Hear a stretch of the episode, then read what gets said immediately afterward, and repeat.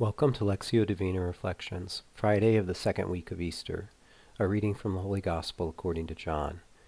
When Jesus raised his eyes and saw that a large crowd was coming to him, he said to Philip, Where can we buy enough food for them to eat? He said this to test him, because he himself knew what he was going to do. Philip answered him, Two hundred days' wages worth of food would not be enough for each of them to have a little. One of his disciples, Andrew, the brother of Simon Peter, said to him, there is a boy here who has five barley loaves and two fish, but what good are these for so many? In today's gospel, there is so much to ponder in the miracle of the loaves and the fishes. On encountering the large crowd coming to him, Jesus isn't startled or alarmed. He knows with unshaken confidence that his Father will provide for him. The question he asks Philip, John tells us, is a test. It's an opportunity for Philip to answer for himself that God will provide for their needs. By a simple leap of logic, I recognize that Jesus himself is asking me the same question Where is enough? Philip answers this question in human terms with a human solution. They would need 200 days' worth of wages to feed the crowd only a little.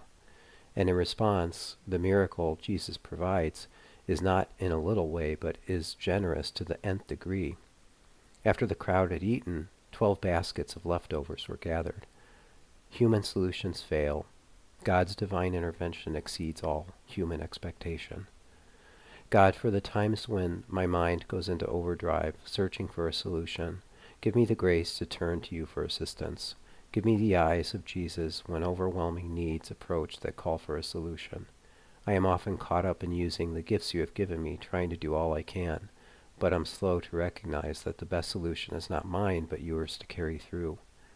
Lord, give me the peace to know that it's okay to step off of the mental treadmill to give you space to work miracles.